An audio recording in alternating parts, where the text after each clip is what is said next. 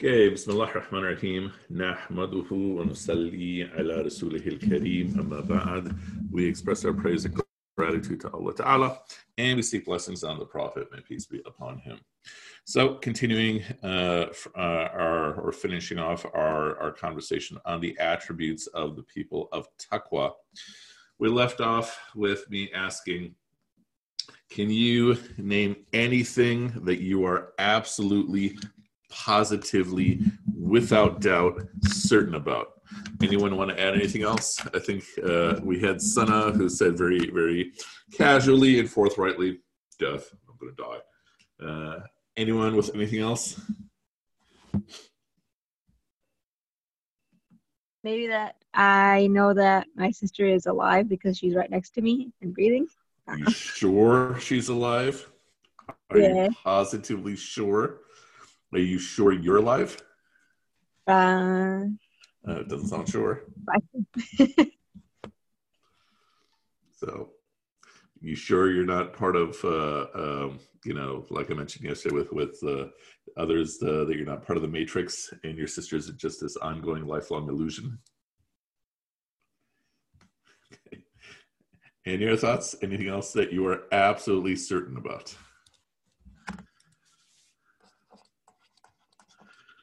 Alrighty. Okay, so okay, wait, how about this? That Okay. I have a sister. you're Whether sure you have a sister. fake or like whatever, but she is she is a person that is somehow or this like is not, this is whatever not sound remotely sure. I am absolutely certain that there is time. You are absolutely positively certain that there is time and that it's not a construct. That's right. You are absolutely sure. Well, time is a construct. okay. When you get, when you guys start shaking, you say, "Well, then that's not certainty." Uh, Iram says, "Absolutely sure that there is one God." You are absolutely sure.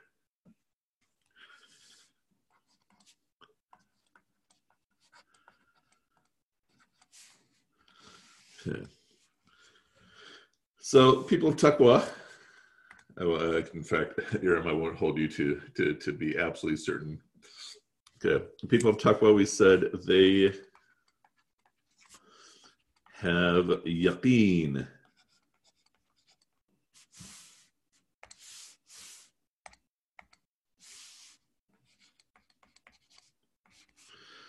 Certainty of the hereafter.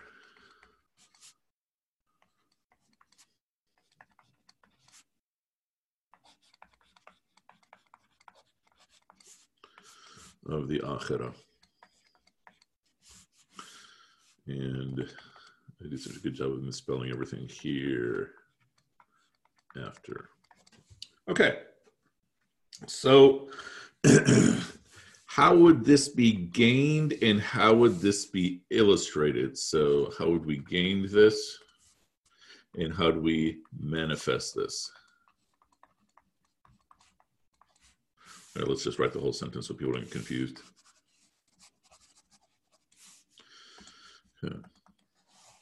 You know, it's interesting. When I asked what are you all absolutely certain about, nobody said that they're absolutely certain of the hereafter. Uh, so let's see. How do we gain certainty? And how do we gain how do we live certainty? Okay. Now what's the difference between certainty and belief? So iman versus yaqeen. And think back to how we translated iman and how we uh, uh, versus how in our contemporary culture we often translate iman. And so, yeah, Descartes, Descartes didn't work. Okay, so iman is is is essentially we commonly in our culture we translate iman as this is something I take as true, but I can't prove it, right? And when we're saying in in this Quranic paradigm, this Quranic world, we're saying that iman is to be so secure in the truth of something, okay, that it spreads around. It's not wrong to speak of iman as simply as as faith but in the context of the people of Taqwa to have Iman, it's we're saying that they're secure in its truth. And so here, what is yaqeen? They embody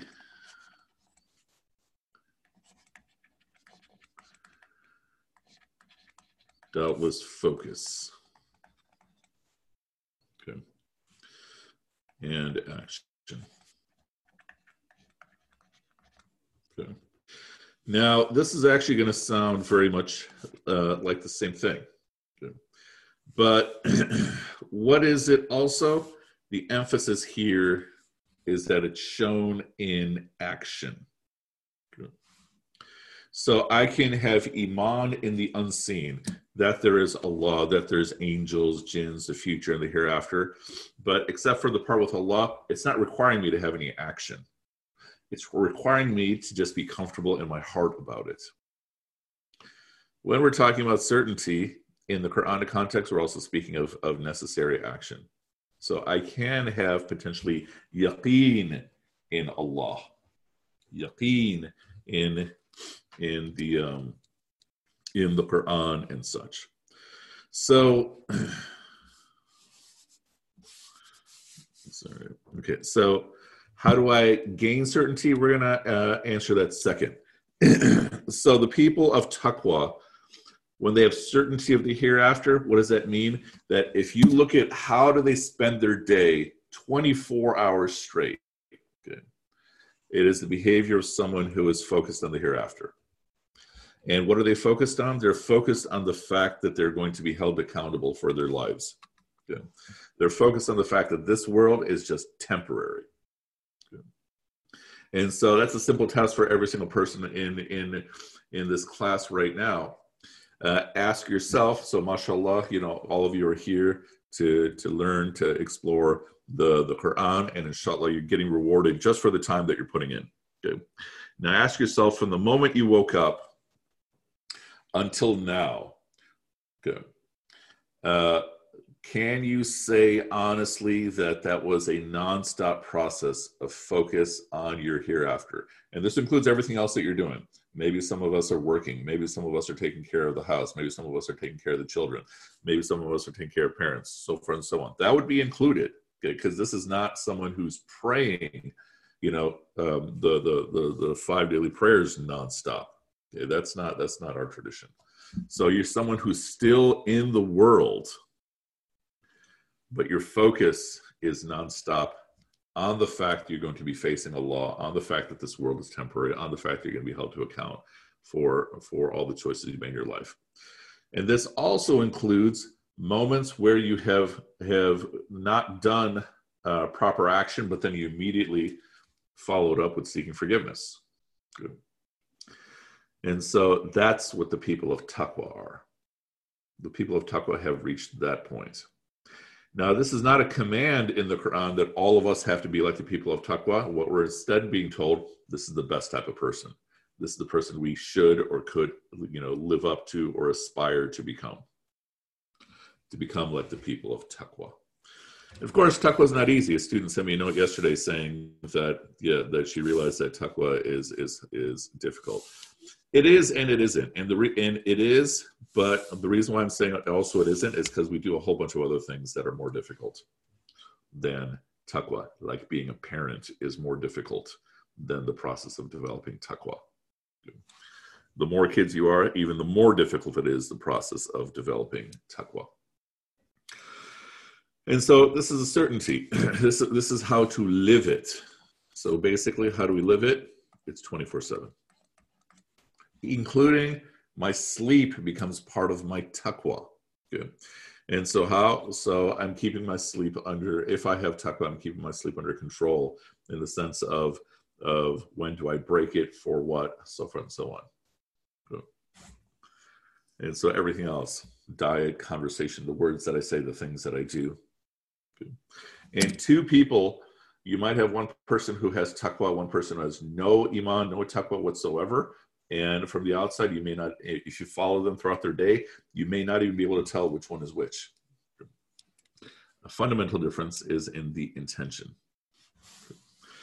Now, another way to, well, actually, let's get back to that. a second let's answer this next question. This next question is how do we gain certainty?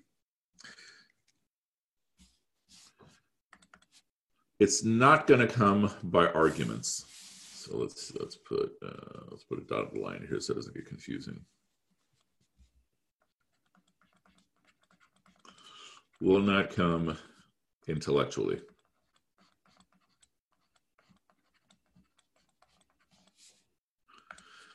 It comes from increased ibadah.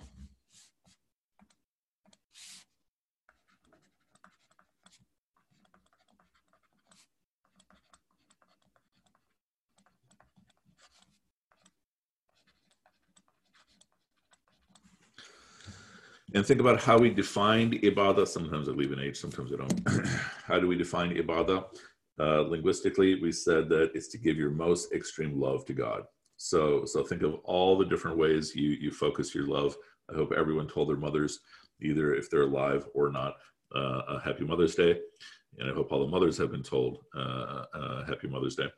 But the the point here is that it's to give your most extreme love and then in action, what is it? It's to obey Allah on Allah's terms. Good. So two narrations to help to help get a sense of how to develop taqwa. Let's stop this share for a second and then um,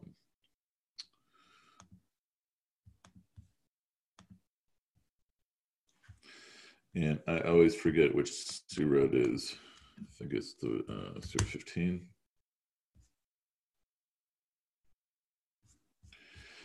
all the way at the end. Ah, yeah. Okay, so the very Surah 15, the very last ayah. Surah 15, ayah 99. Okay.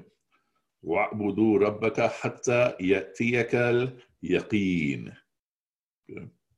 So, worship Allah. Okay. Okay. Worship your nourisher until certainty comes to you. Although here, a commentary certainty is death, but certainty comes to you. Okay. So we're saying, what is the key to developing certainty? It's increased obedience of Allah, like the daily prayers, like fasting, so forth and so on. That's the actual key to certainty. And so, where does that affect you? That affects you in your heart. And then another narration, if we go here, this is a hadith, we call this a hadith Qudsi. And a hadith Qudsi is where the Prophet, peace be upon him, is saying that Allah is saying, right here.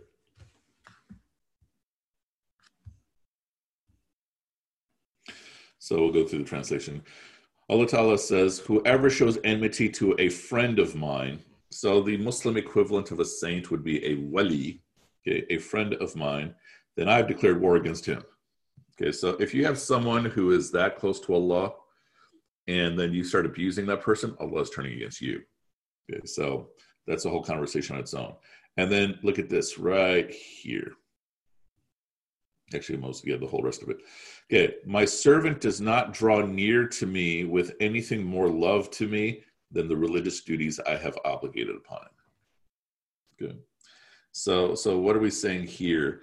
That you know, uh, can someone explain to us briefly what are the love languages? What is the whole idea of the love languages? Anyone like there's essentially five love languages. Oh yeah, the five love languages. So uh, it's basically that everybody experiences or expresses love in a certain way. Yeah. It's, it's the more, I mean, we, they all affect us, but some of them are more effective for some individuals. Like, for example, words of affirmation, acts of service, um, physical touch or physical affection, uh, gifts, and quality time. Yeah, perfect, perfect. And so, thank you for that, summary. So, so the basic point is that uh, when you have a beloved and you want to express love, they need to receive it in a particular way. And so, as as Summer mentioned, as Dr. Summer mentioned, that any of the five methods may work, but one is often far stronger than the others. So, according to this, what is Allah's love language?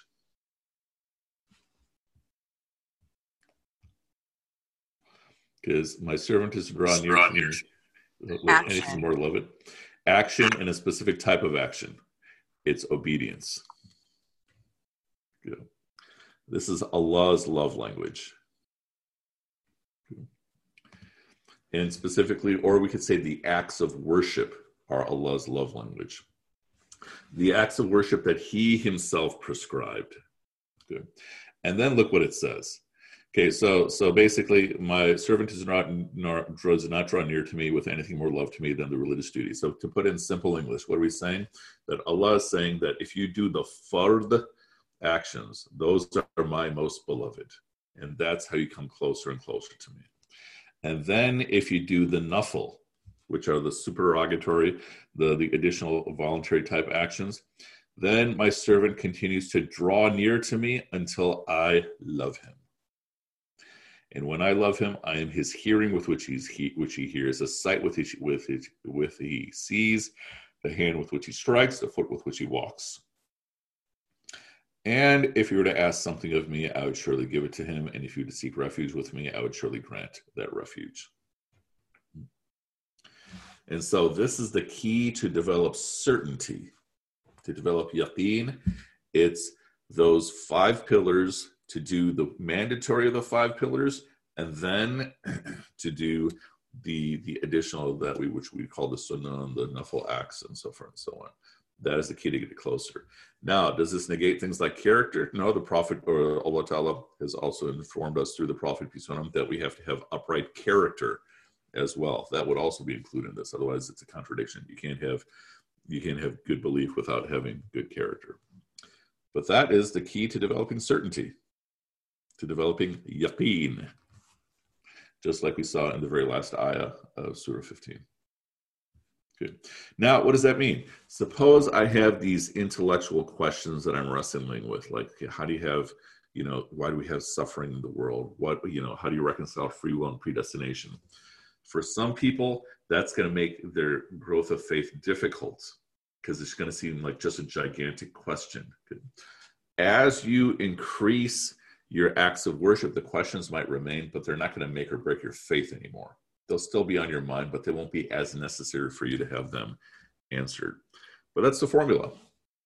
How long will it take? This depends upon the person.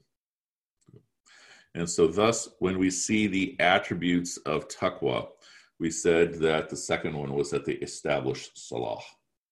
Right. And so, salah, the daily prayers, are the foundation of all of this. I have a question. Go for it.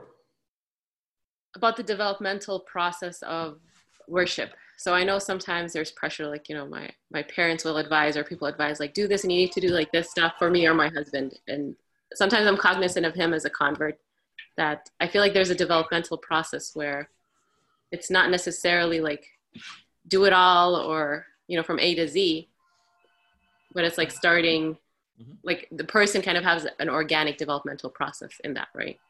Yeah i would agree wholeheartedly with that uh, especially with converts, but anyone who is at whatever level. Um, in fact, this is a drawing you're going to see from me quite a bit over the course of this course. The Loyola students have already seen this from me many times.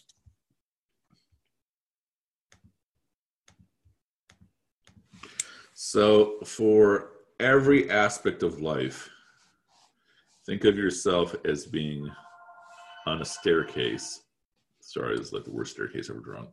Okay, at the top is perfect practice. At the bottom is zero. So everyone in every aspect of your life. So let's say you have one staircase for your daily prayers. You have another staircase for your fasting. You have another staircase for your language usage. Another one is going to be for for uh, what we'd say is sort of like your amount of hope. So all the different aspects you can imagine of your life, you have a staircase, and you're on some step of this staircase. Good. So, for example, for prayer, the first step is to figure out where is a person consistent. Good. So let's say the person is consistent at zero. Then what they need to do is to figure out how to get to step one. Step one might be, uh, you know, let's say, and let's say they've already memorized the, the, the prayer. Good. But step one might be you just do prostrations. And then you might increase those prostrations. And then the next step might be one full prayer a day. And then two, three, four, five, so forth and so on. Okay. The idea being that if someone is trying to do all or nothing, okay, they're gonna they're gonna fail. Right.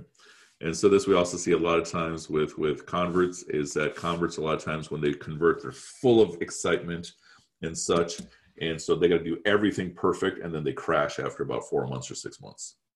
Right. And so, what does the prophet, peace be upon him, say? What is the best of deeds? The best of deeds is the one that's consistent, even if it is small.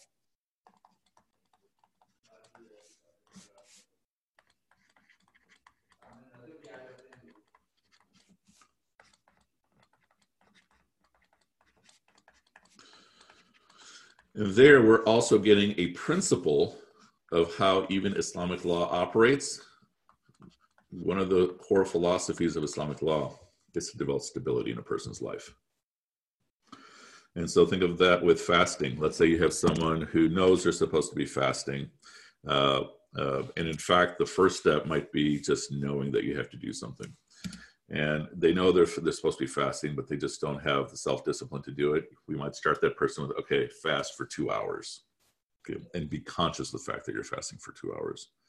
Your lifelong intention is to get as close as possible to perfection. Okay. That's the marathon intention, not the not the the sprint. Make sense? So, okay, good, good, good. So once again, what are we saying? The key to gaining key to yaqeen.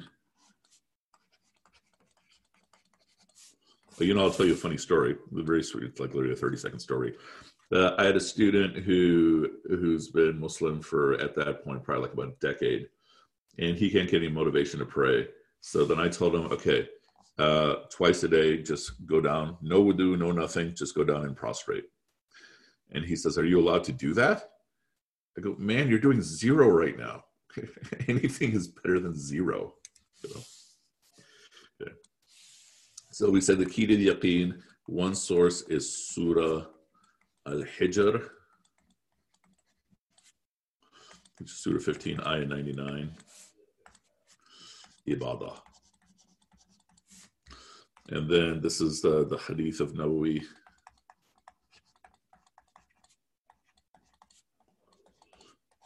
So Nawawi is this one scholar from from about 800 years ago who made a number of collections that are very, very famous. The Hadith of Nawawi's 40 hadith. Uh, actually, let's put this up there just for consistency.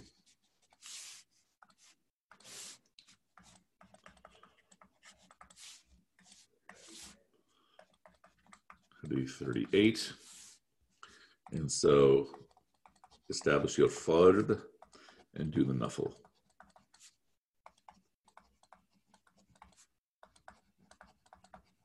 And keep increasing.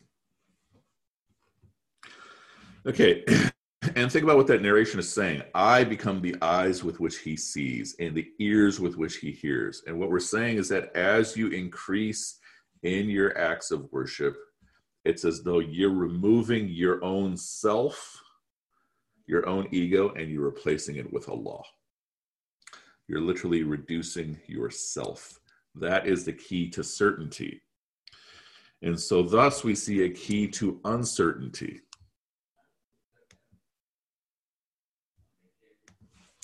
So if we saw the key to certainty, what is a key to uncertainty?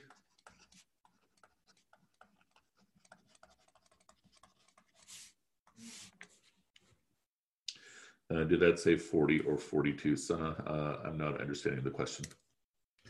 The key to uncertainty is narcissism. The more focus you have on yourself. And what we're going to see as we go through all this, narcissism is the key to just about everything wrong. So, what is narcissism? Narcissism is excessive focus on yourself.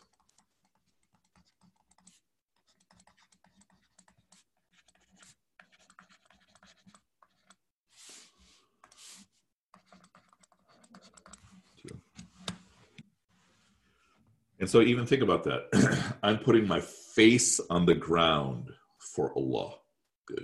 There's even from a symbolic perspective, there's almost nothing more so to speak, uh, humiliating or humbling or nothing more of an expression of humility than to literally put your face on the ground for for anyone else. And then what else are you doing? You're acting in obedience. So you're taking someone else's authority over your own. And so that is a, the the essential key to certainty and so shaitan the king of narcissism who didn't follow allah's order exactly we'll be seeing that in the latter part of the uh, of the uh, of the course, inshallah. Yeah. So, so Sana, to answer your question, yeah, so so just a, a little brief. Um, uh, let's go back to the screen, so as not to confuse everyone.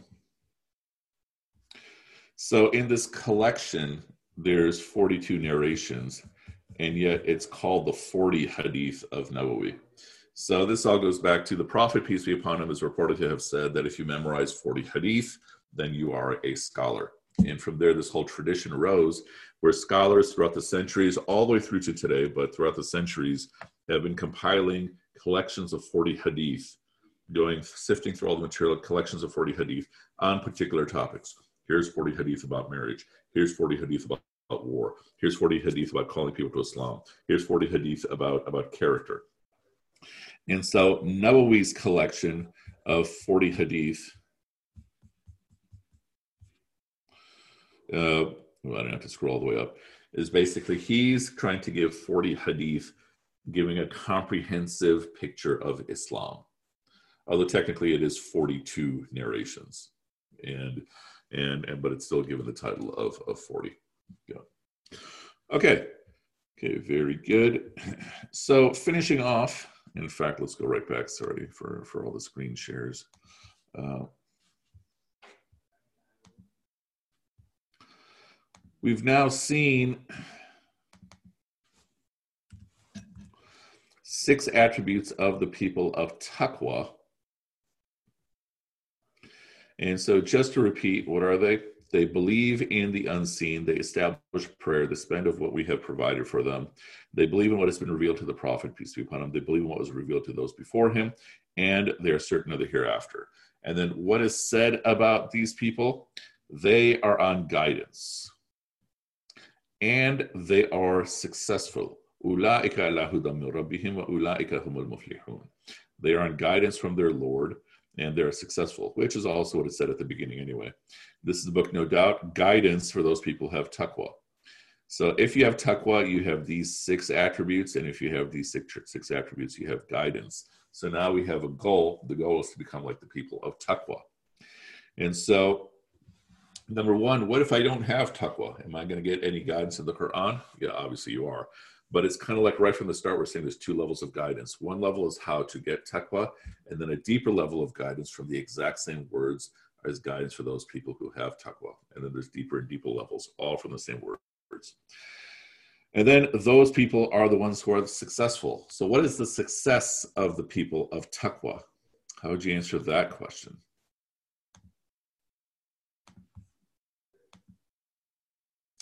Any thoughts?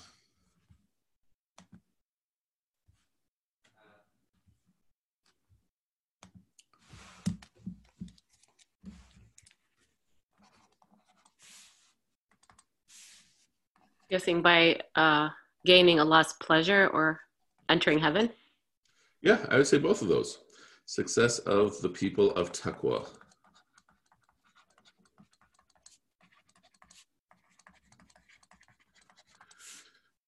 In the afterlife, it's paradise.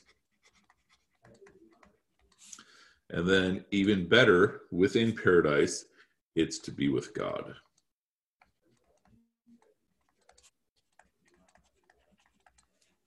To see Allah. Good. And then in this life, it's Allah's pleasure. And think about what that means. It means you are pleased with Allah.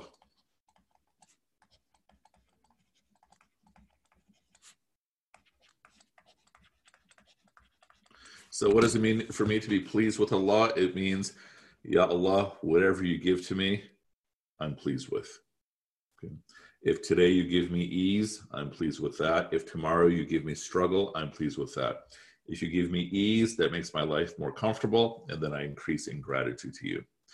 If you give me struggle, I know that wipes away my sins as long as I persevere from it, which again brings me closer to you. Okay. And so that's a level to aspire to. And so, what else are we just for ending that? This is contentment in the heart.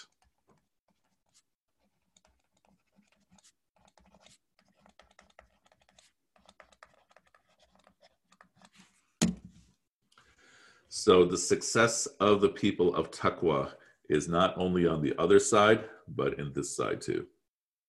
So, you might have one person of taqwa who lives in complete poverty, and you have another person who has taqwa who lives uh, who lives the life of a billionaire. Good. And it's hard to tell who is actually closer to Allah. That is a condition of the heart.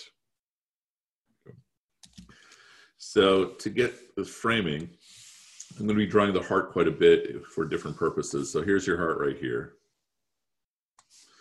And what is in your heart? It is your iman. Good. And then let's see. What is protecting your heart? That is taqwa. We're strong ever. Okay.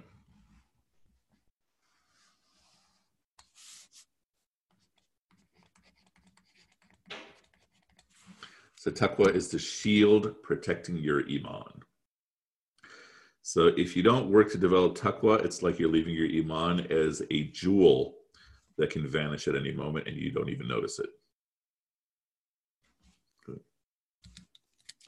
Okay, so having said that, any questions about anything? Anything at all?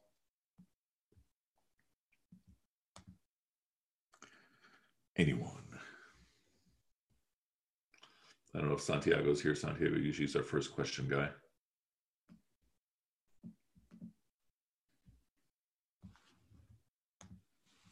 I am here with Hey, Santiago, how are you doing?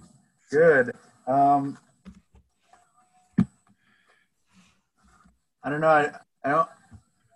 What What is one thing you would tell somebody to, to do, like, like now, to to get on this on this path of to be a person of taqwa? Uh, to be a person of taqwa, I would say is whatever level a person is at in terms of their daily prayers, work on increasing that if you if you do the five daily prayers, then what what goes after that? Okay, good. And in fact, a better answer for that would probably be to fast in the month of Ramadan, because Ramadan fasting is literally taqwa. You're putting yourself on guard.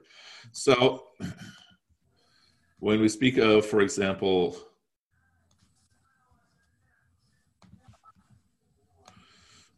the um, so so there's levels. Oops, of acts of worship. So ibadah would translate as worship or would translate as acts of worship. And so we have fard, we have sunnah, then we have nafil. So, for example, for the five daily prayers, and this is in in a couple of the different schools of law. So let's say you have this. It's and it's not necessarily in this order. Um, where in fact, let me do it like this. Okay, so there's essentially three levels of of acts of worship, and let me draw a line so as to.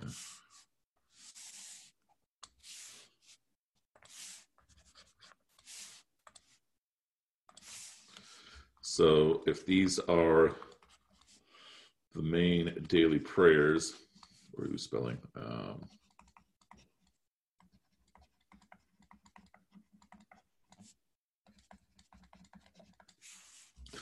so this is how many rakats. So each one is one rakat. And so Zuhr would be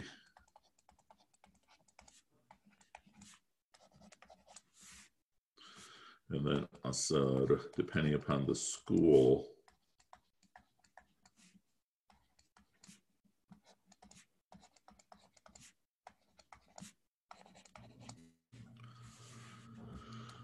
And then again, depending upon the school, we have this.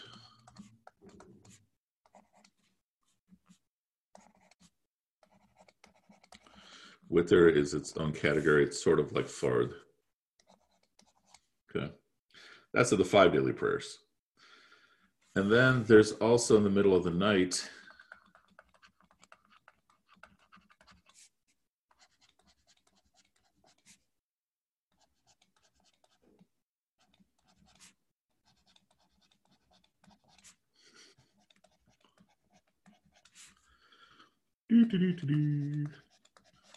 Okay, and then there's even more on top of that.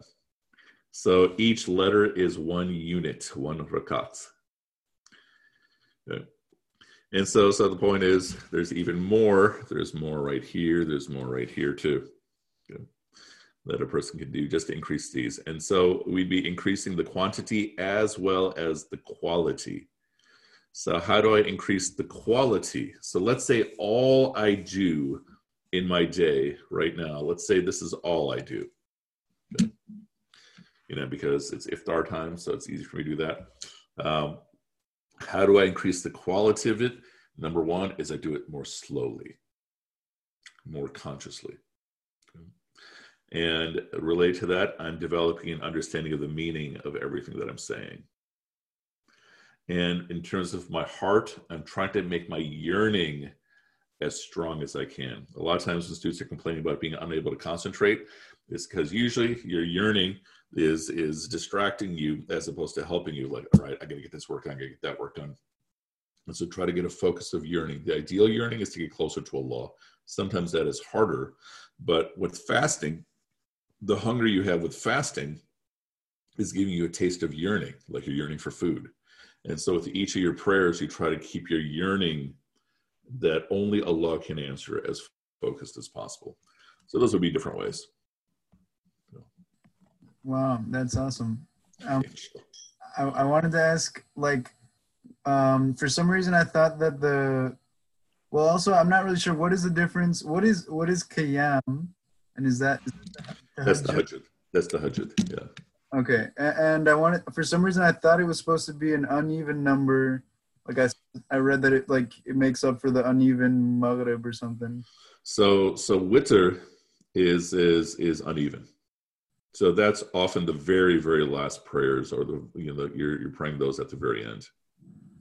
So, like for example, if I plan to get up in the middle of the night and do yeah, the hajj, then I should hold off on the witr and do that at the very end. Uh, yeah.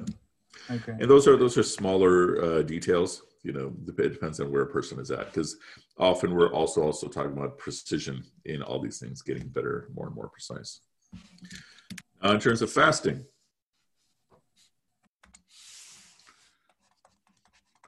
so this is based on whether or not a person is physically able. So there's the fasting of Ramadan. So that's fard. Uh, and then there's a couple days where you're not supposed to fast, like Eid. And so a companion goes to the Prophet, peace be on him, says, I can do more than this. And so then he was prescribed the three middle days of every month. They're called the white days in the Islamic months. Uh, why? Because that's when the moon is at the fullest, and so it's like everything is brighter. And then he says, I can do more than that. And so the prophet says, All right, what if you do Monday and Thursday of every week? Okay. And then the companion says, I can do more than that. And he says, What if you do the fast of David?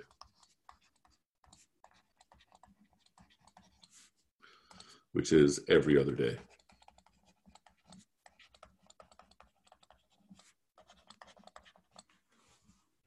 So, and then what if we speak about charity?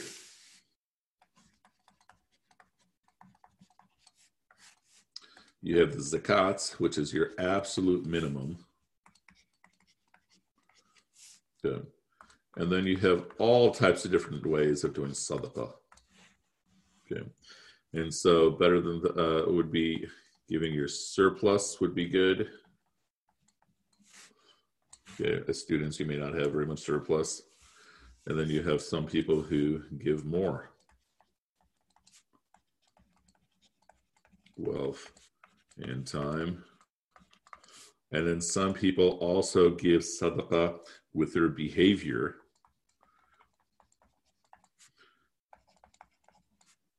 For example, smiling. Good. Right. Yeah, exactly. Yeah, here I'll give him sadaqah. But what about in terms of character?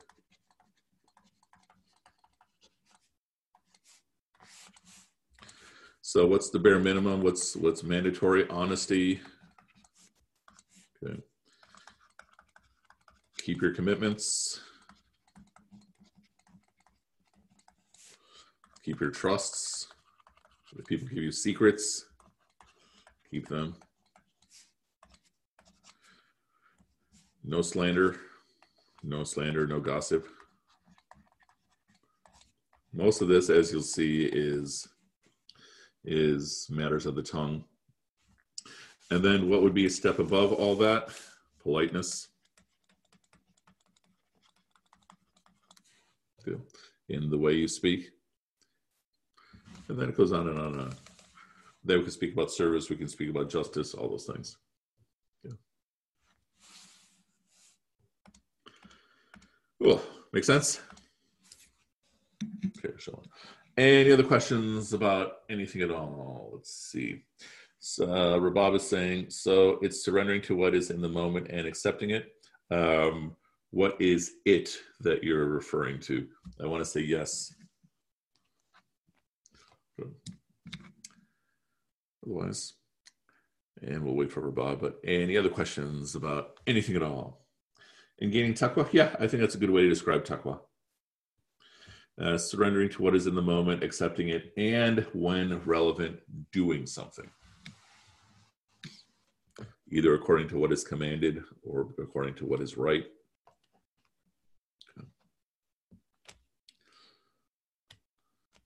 Any other questions?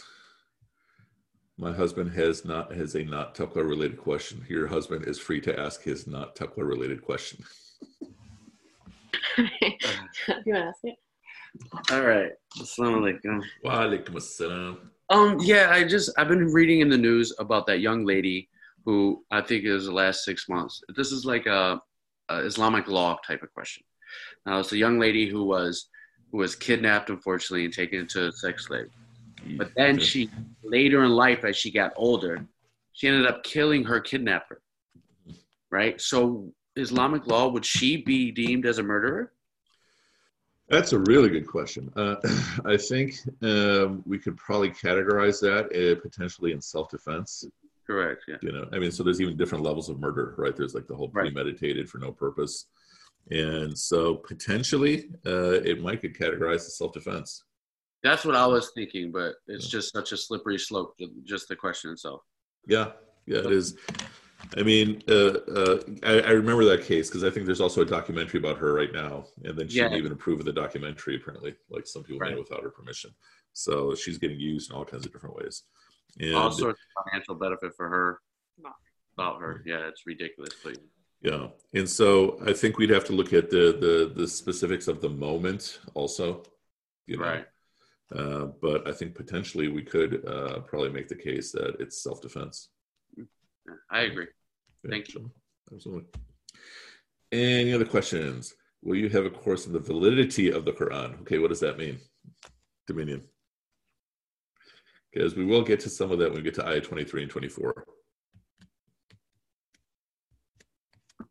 So basically, how to tell if the Quran is the word of God, etc. What are some Yeah, evidence for it, things like that. That we'll touch on on briefly uh, when we get to ayah 23, inshallah. Good.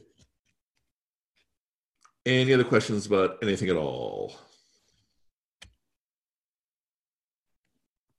Um, I do have one. So, uh, are there are there second is there secondary causation? Does yeah. Okay, so so you as a philosophy uh, as a philosophy major, explain further uh, for everyone else what do you mean by secondary causation? Because the answer is both yes and no, but the answer is Ah. essentially yes. Yeah. Um, primary causations, God caused everything, right? Uh, secondary causations, God started it and it runs on its own by the laws, by by like physical laws. So when we go uh, go back to the the lectures, I forgot what lecture number it is. Um, when we're discussing "You alone we worship, You alone we ask for help" in the middle of the first surah, Mhm. we spoke about different levels of faith, and so the answer to question will relate less on okay, what is objective reality versus what is your perception of reality. And so I could be someone who's living in the realm where everything seems like cause and effect. So I take this medicine and because the doctor's telling me, and then it causes a change in my body, my body, which is then removing illness. Okay, so that's one level of causation. A person of deeper level of faith will say that will will say or understand reality that I'm taking this medicine, but the actual whether or not this is going to help me is going to be up to God. Right. And it could be that the same per another person with the exact same illness takes the exact same medication and it helps them, but it doesn't help me. You know, just like you have two people who smoke like chimneys their whole lives, one Mhm. person gets emphysema, the other person does not. Okay. And so there now it's dependent on Allah's will. A deeper level of faith, all that matters is God. And so it depends on upon what level of faith someone is at. Okay. Is, is it so? Is it the case that the creation of the universe or the creation of anything at all by God is the act of creation is a mystery, right? Um, Uh, to whom? Well, so I guess I'm assuming this position here. So is God timeless? Uh, God is not limited by time. Okay. So, so he might be outside of time, he might be inside of time, but he's not limited by by time or the rules of physics or anything like that. God is also not even limited by the fact that he is not limited. I'll have to take some time understanding that. But um, I've had a intense debate in, at college with two friends. Um, one was arguing that God did not enter into time to create anything, and the other was arguing that God did enter into time to create anything. The Mhm. first who argued that God did not enter into time argued on the grounds that God is a necessary being. Necessity means that you do not change. Entering into time means you change because creation is an act of change. Whereas Yes. the other say, like, well, if he created, or if he did not enter into time, then there would be no creation. So how do you explain creation, right? Yeah, I think uh, both of those uh, have their own flaws in the arguments. I mean, if we go with the argument that God is not limited by anything, Yeah. then he may be in time, he may be outside of time. So Okay. this assumes that time. This assumes that time is something real, as opposed to something we all just imagine. Right. I'm not certain of that. There is a surah that is called Time. It's also Surah Al Insan, which is surah number 76. And there's also a teaching of the Prophet, peace be upon him, where he says, Do not curse time because God is time. And, and how is that understood? One way it's understood is that time is a reference point, and the ultimate reference point is Allah. Right? And there's another surah, Surah 103, that, that speaks of just the fact that time is passing by really quickly. But uh, yeah, Allah might be working within time outside of time. He might be working within physics outside of physics. Allah knows best. Good. I like your silence. Any other questions about anything at all?